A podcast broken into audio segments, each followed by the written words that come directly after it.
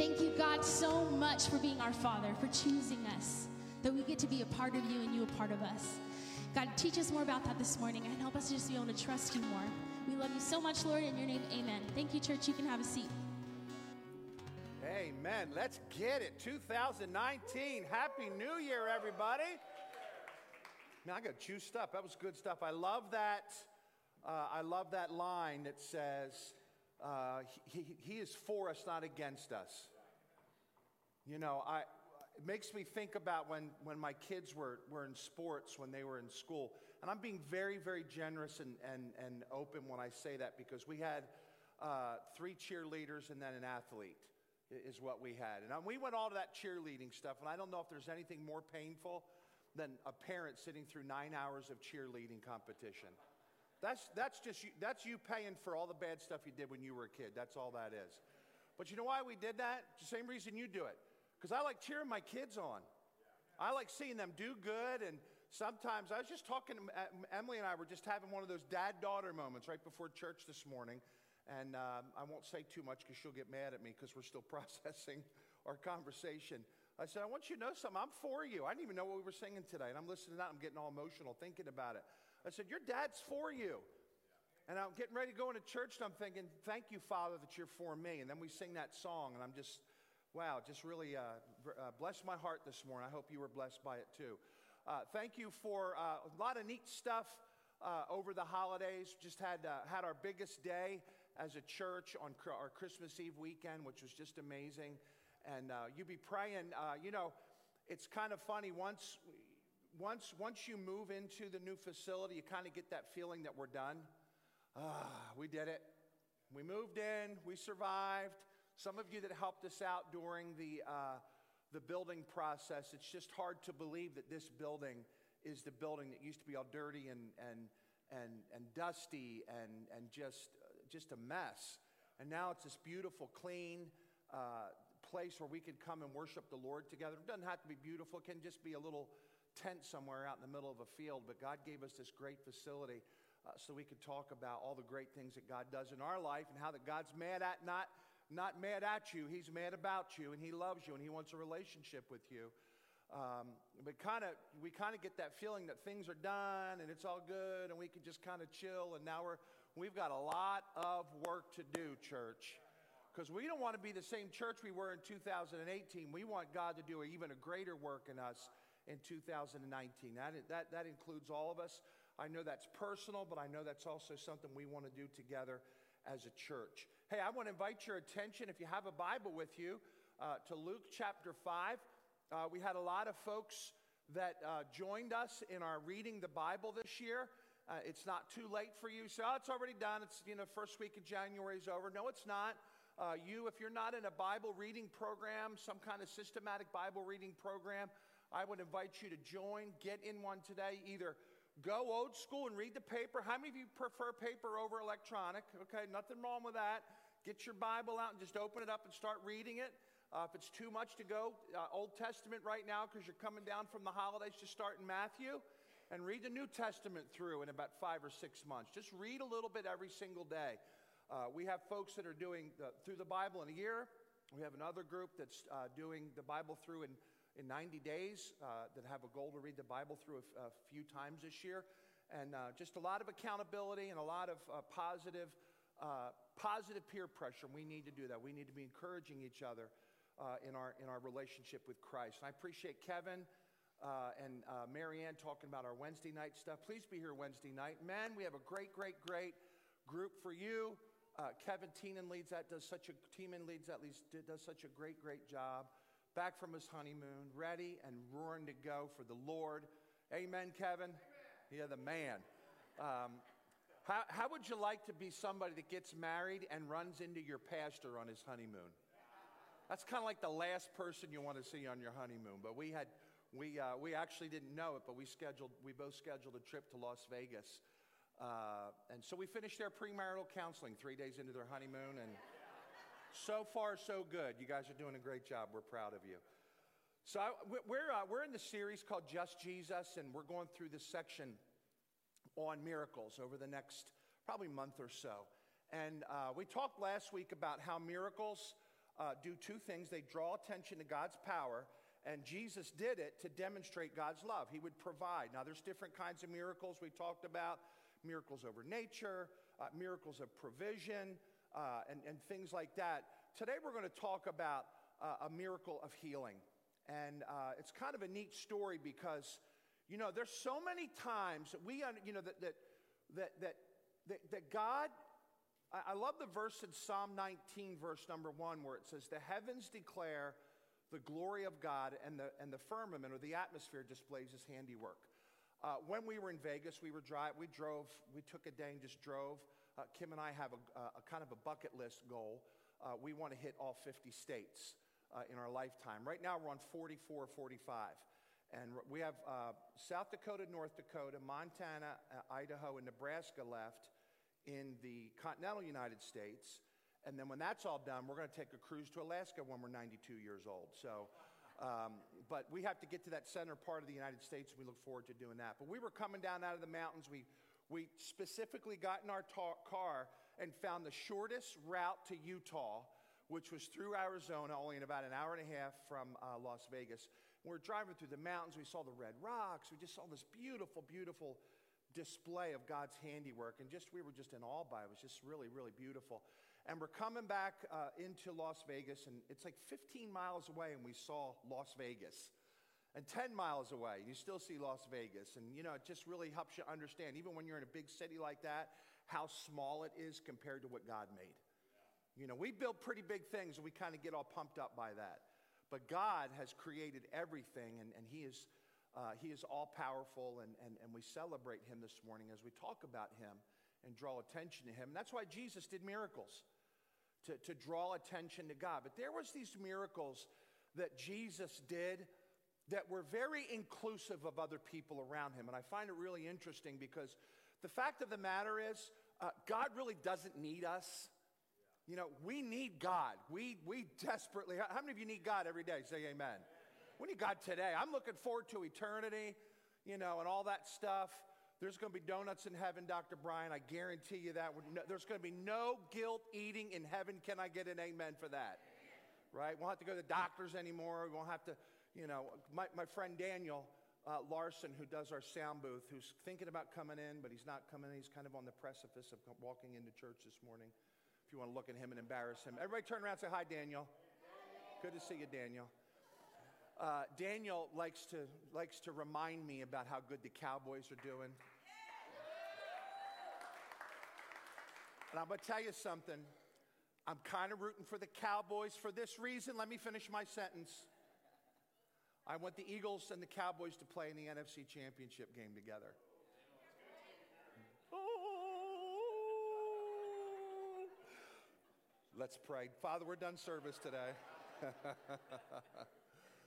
But um, no, I just I just had a, one of those squirrel moments. Anyway, so Daniel likes to send me these little text messages reminding me about how good the Cowboys are, and him and his wife get me stuff sometimes, and just kind of just they just like gigging me a little bit. But um, we it, it's kind of funny how when when when you see a display of God's work in your life, and you go, "Man, I feel really small right now," yeah. You know. Um, when you see mountains or when you see just beautiful things in nature, so on and so forth. And and I, I, I know that the, the great part of heaven is that the perfection, no sin, no crying, and all that stuff we look forward to, perfect bodies. I was telling you about, I was starting to talk to you about Daniel a little bit. Daniel has this great thing he said a couple weeks ago that I love. Uh, you know you're getting old. You know, that kind of sounds like a little comic routine you're going to start, right? You know you're getting old when, Daniel said this a couple weeks ago, you know you're getting old when you wake up and you're sore from sleeping. Now, every laugh you heard was from somebody old, because do you ever wake up sore from sleeping? Like when you're a kid, you're just unconscious and you wake up and you're revived and you're ready to go and you're blah, blah, blah, blah, blah. But when sometimes when you get up and you're kind of, you know, your forties and your fifties and so on, you get up in the morning like, oh, what's wrong? Oh, man, I'm just, I'm worn out from sleeping. Wow, was sleeping that tough on you last night? You know, we've got the biggest mattress, thickest mattresses with the with the revolving, the whole world. Nobody sleeps better than, and more comfortable than Americans do, but we still wake up sore. It's incredible. So when we get to heaven, we're not going to wake up sore anymore, and we're going to be really thankful for that. But there's these things that Jesus does when he includes people to be to be a part of a, a big thing that he's going to do. And, and that's what this story is about here. And it's about doing your part. Uh, let's, let's read this story. Luke chapter five, uh, verse number seventeen. God's holy, inspired, preserved word says this. One day, Jesus was teaching, and Pharisees and teachers of the law were sitting there. They had come from every village of Galilee and from Judea and Jerusalem, and the power of the Lord was with Jesus to heal the sick. Some men carrying a paralyzed man on a mat, um, some men came carrying a paralyzed man on a mat and tried to take him into the house to lay him before Jesus. When they could not find a way to do this because of the crowd, they went up on the roof and lowered him on his mat through the tiles in the middle of the crowd right in front of Jesus. When Jesus saw their faith, he said, "Friend, your sins are forgiven." The Pharisees and the teachers of the law began thinking to themselves, who is this guy, who's this fellow, who's this person who speaks in blasphemy? Who can forgive sins but God alone? And Jesus knew what they were thinking. Why? Because he was God. He was, he was God in the flesh, Jesus Christ, God's son. He knew what they were thinking. You know, sometimes you can know what people are thinking by looking at their eyes. You know, do you ever, you ever talk to somebody and you, you, you know, and you, you, you kind of can tell when they're checking out, you know, like your kids. You know what I mean? You're talking to them. You're talking to them about what they want for Christmas. They're like, oh, oh, oh, yeah, I'm listening, Dad. What do you do? I want you to know what I'm saying, Dad, right? And they get our attention by the big cries. But sometimes when we're talking to them about things that don't interest them, they just kind of go, and they just go into this other netherland. Uh-huh, uh-huh, uh-huh, right? Jesus not only saw, I'm sure that there was some eye rolling. I'm sure that there was some, who's this guy think he is? And then, but Jesus saw their hearts, you know, because he was God. And the Bible says, his, this is his response to what's going on inside their hearts. Why are you thinking these things in your hearts? And then he tried to reason with them a little bit. And he said, what do you think is easier? For me to say this, your sins are forgiven, or is it easier for me to say, get up and walk? So he's not comparing the command itself. He's actually comparing the effort it would take to say the words.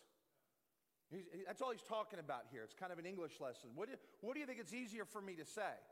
Uh, is it easier for me to say to this guy, get up and walk, or is it easier for me to say, your sins, it, both take the same amount of effort out of my mouth is what he's saying. But I want to say to you, uh, but I but I want you to know that the Son of Man has authority on earth to forgive sins. So one of the things we talked about last week, introducing this this this section on miracles, is is God used his Son Jesus Christ, let gave him the gave him the power, right? He had the power to perform miracles to demonstrate his authority here on earth. One of the verses we, we read last week was the disciples who knew Jesus, followed Jesus, saw the miracles he did. One of the miracles, one of the many miracles in John chapter twenty teaches us there's not enough books in the world or volumes to contain all the words and the works and the miracles that Jesus did. There's a lot of things we don't even know what Jesus did that, that, that aren't written inside this book. Many, many other miracles, I'm sure. There's, we have, we have, we don't even have an understanding of it. But the Bible says that even though the disciples saw all this stuff, they said about Jesus, their their their recollection or their their firsthand uh, thought about Jesus performing this kind of a miracle when he calmed the seas and, and the storms. What kind of man that even even the, the the wind and the sun and the seas obey him?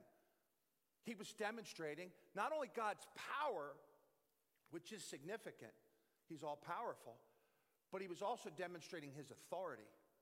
In Colossians chapter one, it says, he is before all things, and through him all things consist, right? He created. John chapter one teaches us that in the beginning was the Word, the Word was with God, the Word was God, the same was in the beginning. Uh, and then he says in John chapter one, verse number twelve, but as many as received him, to them gave he power to become the sons of God, even to them that believe in his name. God has the authority, not just to command the wind and the seas, not, but he has the authority, which is a greater thing, to forgive sins. I love Romans chapter one sixteen. It's kind of one of those anthematic, you know, let's go out and kick some butt for Jesus verses. He says, I, Paul says, I'm not ashamed of the gospel of Christ. And then he says this, it's really, really significant if you think about this. For it is the power of God unto salvation. The power of God unto salvation. Now, if you think about this, Genesis chapter one, the Bible says that God spoke, and things just came to disappear. He spoke. Jesus said here, which is easier for me to say, your sins are forgiven, or get up and walk. So, so when God spoke, things things came into the universe, right? They just they just appeared. They, they He created them. He spoke them out of nothing. We say we create things. We really can't create things. We can make stuff with things that already exist. We really can't create like God did, because we can't make something out of nothing. But what what, what God's teaching us through these miracles is, is is not only his power and strength, but his authority.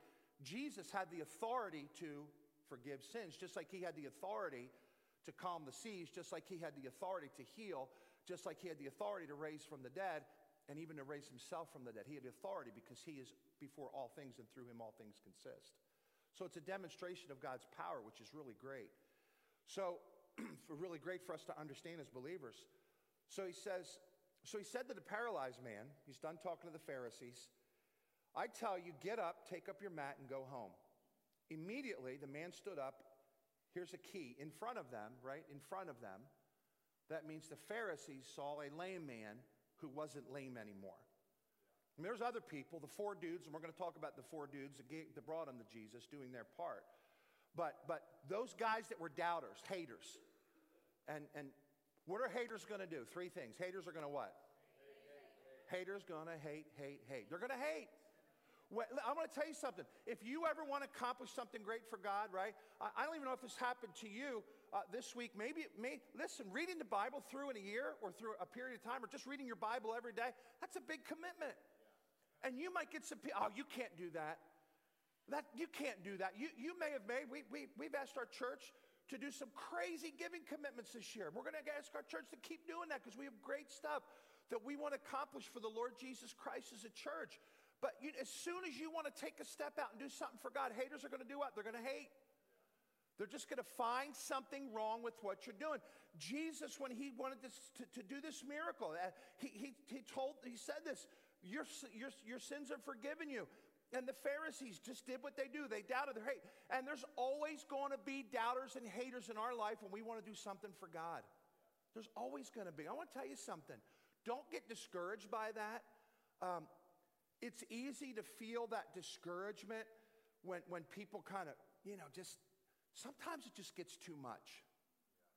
You know, I I, I like, um, I, I'm the kind of person, you know, all of us have these different love language things that we work through and figure out. Uh, but Kim and I will be married thirty-four years in May, and I'm pretty sure I almost have her figured out. Hit me on my fiftieth anniversary, I think I'll even be closer. But I know I won't get there till we see Jesus in heaven someday.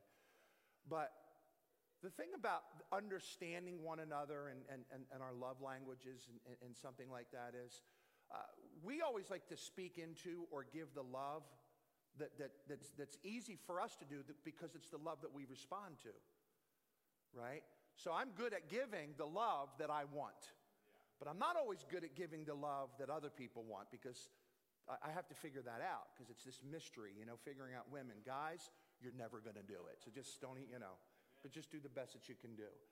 But I, I, I think it's very, I think it's very significant here when you think about all the different ways that that that that we like to be poured into. But I don't know if anybody, no matter what your love language is, maybe you're just, you don't care what anybody thinks, or, or, or you're very, very sensitive. Sometimes it just beats you down when people just are, are just, and you're just, there's this yuck and and and meanness and, and hate around you. Man, God help us that people never experience that in our church. Man, I don't want anybody ever to say the testimony of our church is those people are mean, or those people are yucky, or I walked in the door and somebody told me I couldn't do this, and I got yelled at for that. Man, let's, let's not that ever let that happen in our church. Amen? Amen. But, you know, these guys were hating, because haters hate, hate, hate. And Jesus did what he does. And, and, and, and, and Jesus made sure that these haters saw that this guy was healed. So immediately he stood up in front of them, took what he had been lying on, went home, and he praised God. Everyone, including the Pharisees, they had to go, everyone was amazed. gave praise to God. They were filled with awe, and they said, we saw remarkable things today. Doing your part.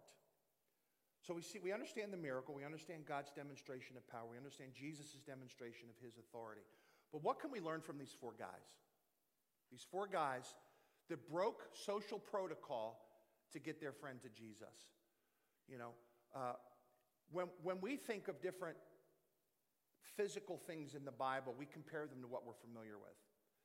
When we think of four dudes climbing up on a roof of a house and lowering their friend down through their through the through the house, a hole they made in the roof, we kind of think of our house.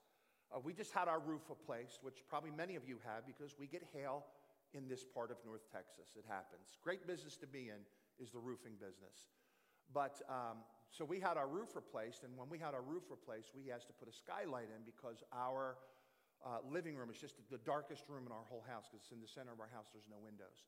And when th- what they had to do is they had to cut a hole through the roof, and it was a pretty big deal for them to do that. But as soon as they cut the hole through the roof, the light came down, and we just it just illuminated the whole room. It was kind of cool. And so when I think about four guys climbing up on the roof of a house, I'm thinking about my house, right? So what do they have, like a skill saw or a jigsaw or whatever you would have to... And, and we understand back in Bible times, the construction was a little bit different than it is now. Uh, maybe there were roofing tiles on there. Maybe it was palm leaves. The, the roof had to be strong enough to hold these five people, because four people took another guy on top of a roof where they kind of pulled apart the roof to lower the man down. Maybe they had ropes, maybe they had sheets, maybe some kind of apparatus where they were to lower him down so he sat right in front of Jesus. And the reason they had to do that was, was because the house was filled. There was too many people. Maybe, maybe in Christmas, you had a Christmas party with your family, or over New Year's, where the house was too full and there was nowhere to go. There was nowhere to sit. Uh, some some of you like being in big crowds of people like that, and it's lots and lots of fun. Some of you, I can't wait to get home and go in a room, be alone, and be by myself, and you're kind of a loner kind of person. This place was packed. They couldn't get this lame man to Jesus, so they tried to figure out a way to do that. And the only way they could figure out to do that was, we gotta we gotta bust open, because here's what's going to happen. Jesus is going to speak and do what he does. And if you read through all the words and works of Jesus Christ and all the historical accounts of things that took place, there's, a, especially in the book of Mark, it says straightway or immediately, many, many times. Immediately he left, immediately or straightway, immediately he did this. And what would happen was Jesus would heal, and the Pharisees would want to go arrest him or go question him or go do something yucky. And the Bible says that Jesus left immediately and they couldn't find him. There's many times that that happened in Scripture. And these guys knew that if Jesus did what he was going to do and left immediately, then we're going to miss our opportunity to get our friend to Jesus.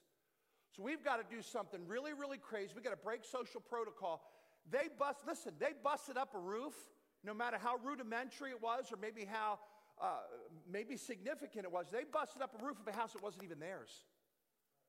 They didn't climb up, because if it was their ha- if it was their roof, they would have been in the house, right, hosting the party. Hey, we're having a Jesus Bible study today. Come on in, everybody. Bring in your Beth Moore books, and bring in your you know Bible study books and your marginal stuff and your new Bibles. We're going to have a Bible study for Jesus today, right? They brought everybody in. The, somehow, right? Somehow the Pharisees were in there, right? So the Pharisees were probably invited, because the person that owned the home knew, man, if I get the Pharisees, if I get these religious dudes in my house, and I am the bizness, right? I am the man to get all these important religious people in my house to listen to Jesus. Can you imagine having somebody really, really significantly important over your house, all your friends that would want to come? You know, that, that, that's what happened. Who you haven't, you guys want to come over to my house tonight? Yeah, well, we'll see what's going on. Well, Jesus is coming over. I'll be there. What time's he coming, right? I mean, that's that's kind of what happened. Pretty important person. I mean, Jesus is pretty, you know, kind of high up there on the level. So all these important people in there, and these four guys, my lame friend, how are we going to get him to do? That's kind of funny to say that, right? Sounds like a joke. There's there's these four guys that had a lame friend. He was really, really lame. But lame mean he couldn't walk. He couldn't get there on his own. So these guys broke social protocol. They did something that that you just wouldn't do. And, and sometimes I, I really relate to that, because there's many, many times that Kim and I will go places or do things, or even conversations that we'll have, or things that I'll even say in church, and I'll look at my wife and she'll just go like this. We put something on Facebook this week, and you know I did it on purpose because Uh, you know, you, you hear that phrase, what happens in Vegas stays in Vegas. Well, she's, one of our friends said that to us, And she says, not in our family. What happens in Vegas gets talked about Sunday in church. So I, I, I put that up on our Facebook this week, and it was a direct quote of my wife. But there's times I'll say some things, and she'll go, what are you doing? Like, I'll, after church, I'll, how was church today? Did you get to talk? Yeah, did you see these new families? And she always gets excited because she gets to meet new people or this, this, or this. And she'll give me a little report of everything that took place in the hallway and all the dumb stuff that Tammy Young said. And, you know, just kind of just kind of stuff like that, right? And we'll get, but there's there's sometimes when we get in the car and it's quiet, I know. Said something I shouldn't have said. All right, what did I say? Well, you know, for a guy that's fifty-two-year-old and a pastor, you shouldn't say that. Yes, ma'am, I'll go back and look at the tape this week and blah, blah, blah, blah, blah. But, you know, sometimes we break social protocol, and it, it gets attention. Now, can you imagine sitting there in the living room of a house, the Pharisees, you know they had good snacks, the Pharisees are coming over. They didn't do leftovers. They had some really, really top-notch snacks there, uh, probably some good donuts or something we shouldn't be eating. And and they, they hear this rumbling up on the roof. What's that up? Oh, the kids, somebody threw a ball up there, don't worry about it. The roof opens up. Stuff got in the Pharisees' lap. Stuff even got in their snacks. You stinking people dropping stew, right? But what can we learn from, from what these guys did for their friend? Well, here, here's, here's a couple things I, I want to submit to you today. The first thing is this, that we can learn from these four men that took their friend to Jesus, that you and I can absolutely believe in the healing power of Jesus. I don't know if you have anybody in your family right now that's sick. Um, and, and sometimes we, we have to be very careful of this. Uh, when we talk about praying, because Christians kind of have, it's kind of part of our weird code language. Hey, can you pray for this person? Uh, they're sick. And what, we always say yes. Yeah, we'll, we'll pray for them, right?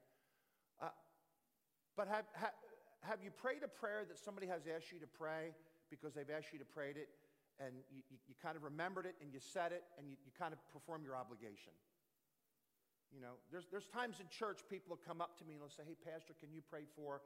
And I'm going to tell you something. If I don't have a notepad or my phone on me, most of the time uh, I'll, I'll stop. My friend Johnny, uh, I was talking to him a couple weeks ago back there, and he was sharing me with something in his life. And and and, and he said, just pray about it. I said, well, just pray now. Because I didn't want to forget, because sometimes I'll do that. You know what I mean? I, and all of us can be guilty of that. But there's, there's sometimes we pray out of the obligation of saying what somebody else has asked us to say to God. You know, can you be with this person? You know, they're, they're sick right now. Kelsey, Kelsey's dad. We thought it was a, bro- a twisted ankle. Turns out to be a broken leg. So don't go to the first doctor. Go to the second doctor, right? But uh, he's got a broken uh, shin, and he's, you know, you feel bad for him, but he's on a cruise, so it's kind of balanced a little bit. Yeah. I'll go with a broken leg on a cruise, right? That kind of a thing, but... But that's a tough thing. But we pray for him, right? We prayed for him because what? We're obligated to. Can you pray for they're sick? It's something that happens a lot in church. Every time, ninety percent of the time we get a prayer request on our, our Warehouse Church prayer uh, website page. And at the end of the service, make sure we put that up on the screen so people know how to get onto that. If you're not a member of that, you can be praying, and we can also, uh, you can remember other people's prayer requests. You can share your prayer requests. We, we keep that one private, not public, because it's because we just want to, you know, uh, be respectful of, of different prayer requests that people have. But we feel very obligated. Hey, we got to pray for this person's sick. But there's something about doing something about it. Now, I don't have the power to heal, but I have the power to pray. Uh, I don't have the power to, to lay hands on somebody and heal them, but the Bible teaches me that, that, that, that, that when people are really, really sick, that go before the elders, lay, pour oil on them, and we've done that before, lay our hands on them, but nothing nothing magical happens in my body that gets transferred into their body, but there are times that God just does things that are inexplainable, thus a miracle.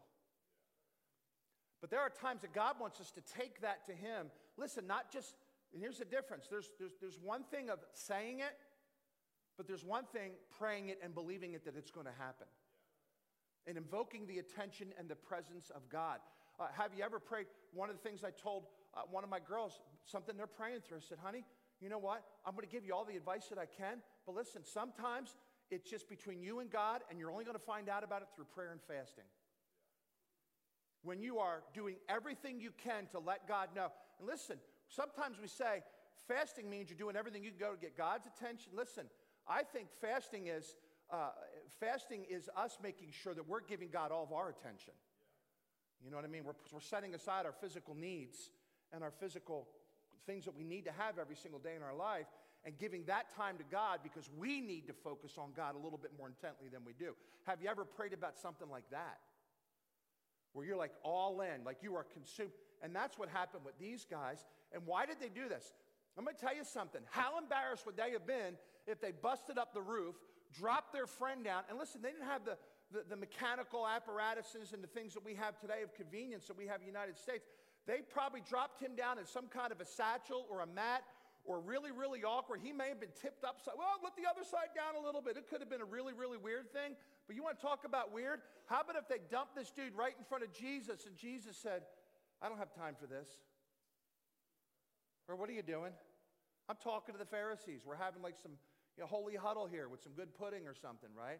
No, it, that would have been embarrassing, right? But but these guys believed. Listen, they believed with intensity. And they did something about it, church. They believed in the healing power of Jesus. So here's the second thing we can learn from this. Do whatever it takes to get people to Jesus. And that means sometimes breaking social protocol, right? We're not supposed to talk about social protocol. Tells us we shouldn't talk about religion and we shouldn't talk about politics. I want to tell you something.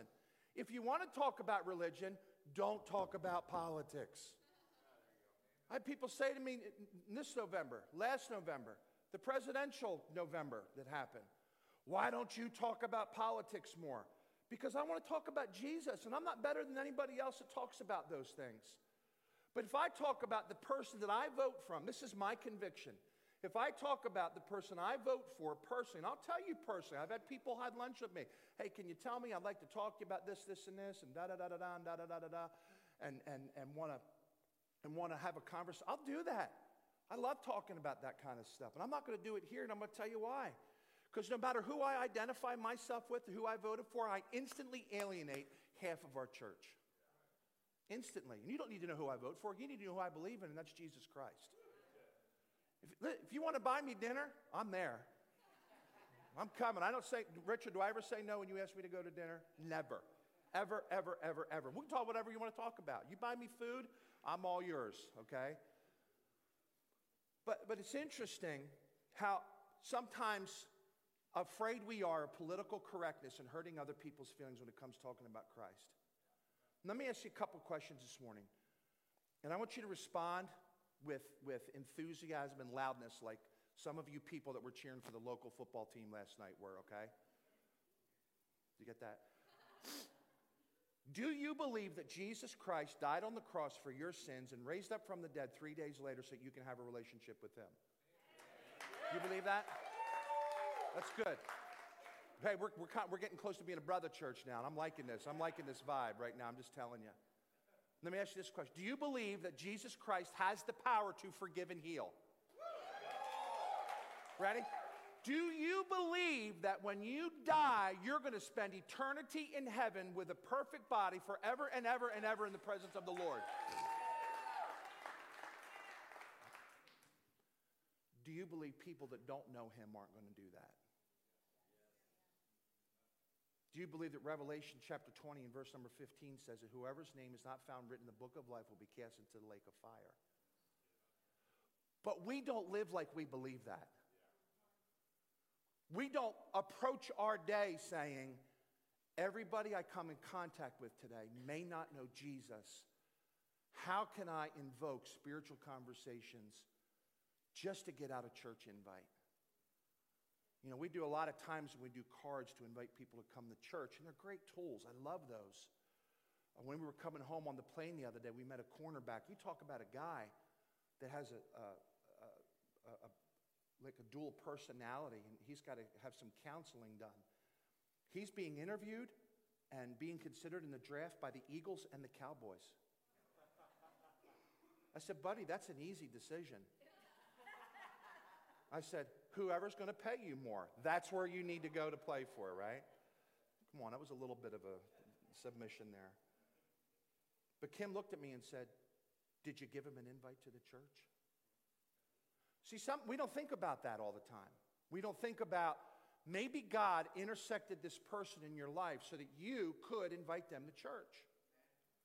So that you could just pray for them. So that you could just speak words of kindness and love into their life. Listen, so you can do whatever it takes to get them to Jesus. Believe in the healing power of Jesus. Do whatever it takes to bring people to Jesus. Number three is this. When Jesus met this guy, he took care of his greater need and his lesser need. His greater need, his greatest need was for his sins to be forgiven. That was his greatest, number one, big picture, eternity need. What, what's that saying? My barbershop used to have this saying up there. If you, if you, if you give a man a fish, you feed him a meal. If you teach him to fish, what's the rest of it? You feed him for a lifetime, right? Uh, th- this man needed to be healed. That was a short term. His life got a lot easier and a lot more convenient at that point. But check this out. If he hadn't have been born lame or uh, got lame somehow, if he hadn't had this physical infirmity, he might not have ever met Jesus either. So there's a little part of that too we need to understand. But Jesus took care of his sin need. That was his, that was his eternal need, but he also took care of his physical need. Your sins are forgiven you. Now you can get up and walk. Your greatest need is taken care of. I'll take care of this. This is nothing. This is a bigger need, but both are easy for me to say and take the same amount of effort because I have authority and power. Is what Jesus was saying. He took care of his greater need, his lesser need. But here's the most important part. Do as I say, not as I do, right? That's, that's sometime, sometimes it's how we live. We need to be willing to go to the feet of Jesus and be lifted up also. One thing that, that, that plagues Christians, and I believe this, and I'm saying this firsthand about myself too, carefully. Uh, I was reading in a, in a book... Um, Oh, I'm trying to remember the name of the book. It was really, really good. About it's just a statistical book about Christianity and churches and, and leadership and things like that. One of the things the author said was that he believed, through a study that he did and interviewing churches and so on and so forth, that most Christians spend about five years of being really on fire for Jesus Christ. And then we kind of move into this. We graduate from inviting people to church. We graduate from teaching. We kind of get that been there, done that with Christianity.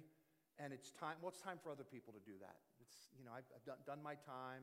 I did the nursery thing. I did the youth ministry thing. I did this thing. I did that thing.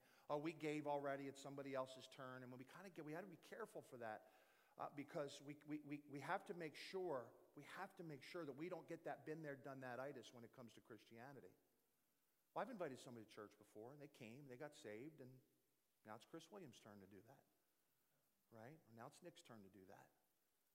And, and sometimes we have to be very, very careful that we're not expecting other people to do what we're not willing to do ourselves. Somehow these men believed, at the cost of social protocol being, being broken, at the cost of embarrassment, at the cost of busting this guy's roof up that didn't even belong to them. They believed that if their friend got to the feet of Jesus, that Jesus would lift him up. Perhaps one of them was healed. If we get him there, I know, because look what happened to me, right? The Bible doesn't teach us that. Doesn't say it didn't happen, doesn't say it did happen. Maybe they saw it happen, but somehow they had knowledge, somehow, whether it was firsthand, first row, third row, or from afar, or just from what other people said, but they believed that they got their friend to the feet. So, so, so do you believe that if you place yourself at the feet of Jesus, that he'll lift you up? Do you believe that if you have some kind of sickness in your life, that, that God can heal you? Oh, well, you know, but we're not Pentecostal. It's not about being Pentecostal or, or, or, or a Baptist baby. Here's what it's about. It's about believing in the power of God. Do you pray believing or do you pray out of duty? Well, I'm supposed to pray, but I, you know, I don't really think it's going to happen. Well, maybe that doesn't happen because God knows your heart, whether or not you're believing when you pray. God rewarded the faith. This guy, what did this lame dude do? Ouch! Ooh! Brr, be careful. He didn't do anything. He got bumped and dinged. And what are you guys doing? The Bible doesn't even say he asked them to do. There's another miracle story about a man who was at this pool called Bethesda. And he said to Jesus, Jesus said, what are you doing? He said, hey, could you do me a favor? When the water moves a little bit, that means an angel wing hits the water. Can you push me in so I'm the first guy in because the first guy in the water gets healed? What did Jesus do? Well, I'll just heal you. I'll just do it. And, and, and sometimes we ask and we don't believe. God wants us to ask and believe. But are you willing to go to the feet of Jesus for your marriage to be healed, for your addiction to be healed, for your financial stress that you're dealing with in your life to be healed, for your sins to be forgiven, for your life to be changed, for your heart to be made brand new, for a family member that may need healing, for, for a broken marriage that may be in your life and may not be yours but a dear friend of yours, or something that's wrong in somebody's life around you? Do you pray, do you pray and believe? Do you go to the feet of Jesus wanting him to lift you up? We can't do and give what we don't believe is not true. If I stand before you today and say, church, give your lives to Christ, he'll change your life, and I've never given my life to Christ, then I'm a liar and a hypocrite. If I tell you, church, pray believing, and I've never done that myself, then I'm a liar. If you invite your friend to church and say to them, God will change your life, and he'll give you a new heart and a brand new start, but you don't believe that's true about you. You know what that means? Our words are what? They're powerless. They're powerless. And are words powerful? Yeah, God used words to speak creation into existence. God used his words to forgive this man of his sins. And then he used words to heal this, to heal this man of his, of his physical brokenness. God loves you and wants to forgive you, and he wants to heal you, and he wants to heal your heart. He wants to heal your marriage. He wants to give you forgiveness. He wants to, listen, I don't know if there's anything in the world, anything in the world, when I read about things that God expects me to do in the Bible, right? Sometimes, it gets, sometimes when we read about giving, we get, oh, I was talking to some of our leaders this morning. It's hard to talk about giving sometimes because it's so personal, but you, if you think about it, if you think about it, giving's kind of an easy thing to do. You just, there's some management things you need to do, but the truth of the matter is the, the math always, it's called God math. If you give, he's going to give back to you more than you ever gave him. Boom, that's what the Bible says. Pretty easy to, talking to another brother in our church this week that did something unbelievable for our church and came up to me and said, Pastor, that thing that happened last week, I already got it back. And it wasn't ten dollars. It was a miracle amount of money. That's what God does. But that's that's that's just, that's math. It's easy. I want to tell you something that's hard to do, that God asks us to do. Forgive. Whew. I'll give, Lord. I'll give more. But don't ask me to forgive that per- He was a junkyard dog and hurt me. That teacher hurt me. That adult in my life hurt me desperately. See, God wants to heal all those things. But we can't invite other people. Listen, you can't drop a friend down through this roof. If you came in the church this morning, there were some buckets on the floor because we have some leaks in the roof, which is cool because it's going to get fixed and it's covered. It's just one of those things that happens when it rains a lot. So over there where there was a bucket this morning, that probably would be a pretty easy place to, to, to dig up and drop somebody down for healing, right? Where there's already some. But right here, what if Jesus was right here? Do you believe enough to say firsthand to that person, you need to get to come to Christ? You will not believe what he did in my life. You got to go see him, man. I can't move. I got you. Come on. I wonder if the guy said, man, I can't believe you guys brought me to Jesus, but you could have let me down a little slower. I hit my head. I mean, maybe something like that happened. But you know what they did? They did everything they had to do to get their friend to Jesus. And what happened? Forgiven and healed. Let's break social protocol. Let's just do it. Let's go out and do something crazy. This. Let's talk to everybody about Jesus. Let's invite everybody we know to church. Let's find a reason to go talk to that grumpy neighbor that we have next door that's mean, you know. I don't know hardly any of my neighbors because I always come in my back door. When I'm coming up my, my alley to come to my house, I always open my garage enough so I don't have to stop my car. So the only time my car stops coming up my alley is when my garage is coming down. I don't get to see anybody. I'm going to park out front a couple days this week. Maybe I'll see somebody. But find a way. Break social protocol. Do whatever you have to do to get your friends to Jesus. Because God wants to, listen, God wants to do a miracle in their life. But don't forget, he also wants to do a miracle in your life too. Let's bow for prayer. Father, we love you so much this morning. And I want to thank you for